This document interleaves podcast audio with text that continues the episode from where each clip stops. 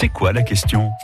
Eh oui, cette belle question qu'on a tous les jours de l'été sur l'antenne de France Bleu Poitou, on se pose des questions très très importantes avec les méduses euh, ce matin et Jean-Michel Piquet qui va essayer d'y répondre. Alors c'est vrai que dans le Poitou, maintenant on le sait, il y a des méduses. Elles sont où les méduses? Rappelez-nous. Elles sont à Jasneuil. À Jasneuil. Au moulin de Jasneuil. Faites attention à ces méduses. hein.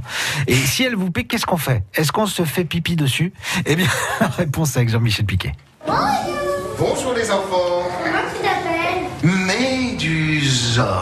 La méduse. Qui pique, qui pique, qui pique, qui pique. Ah oui, ça pique tellement que c'est douloureux, hein Mais heureusement, pour que ça passe, faut faire pipi sur les brûlures de méduses. Eh, non, en fait, ça sert à pas grand chose. Si ce n'est à prendre le risque d'une infection. Des scientifiques de l'université d'Hawaï ont analysé plus de 2000 études scientifiques sur le sujet pour en avoir le cœur net. Les résultats de cette enquête vont même jusqu'à nous conseiller quoi faire en cas de contact avec une méduse. La méduse de la plage de Saint-Malo fait du vélo la plage à Saint-Malo. Écoutez bien, au lieu d'uriner, il est conseillé d'appliquer de l'eau chaude, de l'eau salée à une température de 40 à 50 degrés ou alors du sérum physiologique. L'eau douce est à éviter, elle ferait éclater les cellules urticantes non percées et incrustées dans l'épiderme.